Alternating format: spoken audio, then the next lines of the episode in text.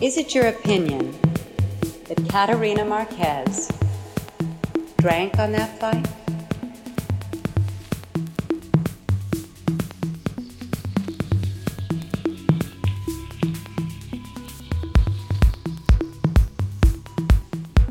Could you repeat the question? Is it your opinion that Katerina Marquez drank on that flight?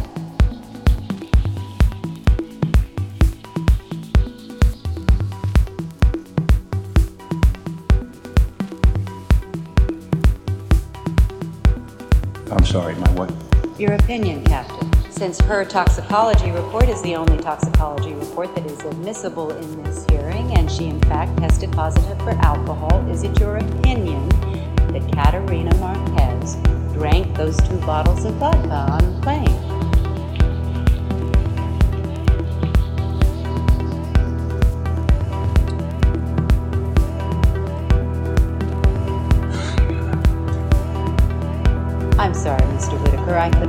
What did you say? I said, God help me.